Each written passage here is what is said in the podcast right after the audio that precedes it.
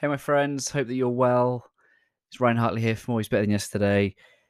I'd love to talk to you about finding joy in the journey. And I don't want that sound to sound crass and cliche, but you know, I'm so often asked, particularly after the Matthew McConaughey episode, you know, what next? What next? Who's on your podcast next? And I can tell you that there's so much peace and freedom in what I'm about to tell you. I I don't need next. I don't need the next big guest. Yes, absolutely. I'm going to continue to show up and to serve and to have great conversations with great people. But here's what I've really learned I have absolutely loved the process of becoming someone who could even get Matthew McConaughey and the incredible other guests that I've had on the podcast since and before. You see, it's not about the big guests because some, you know, what happens is you wake up the next day, you know, and what do we expect? Nothing changes. We are still the same person.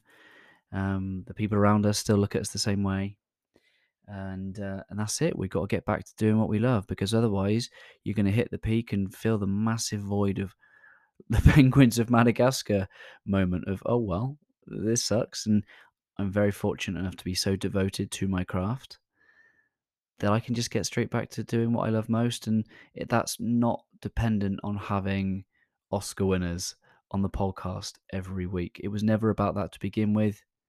So I get to enjoy the highs for what they are and just continue to be devoted to my craft. I have found joy in the process of becoming someone who even thought it was possible. I've had emails from Barack Obama's office that saying that, it, that he will not be able to join. I've had emails from Wim Hof, from Fearne Cotton, from Brene Brown, all saying that they are unable to come on the podcast at this time. And I smile.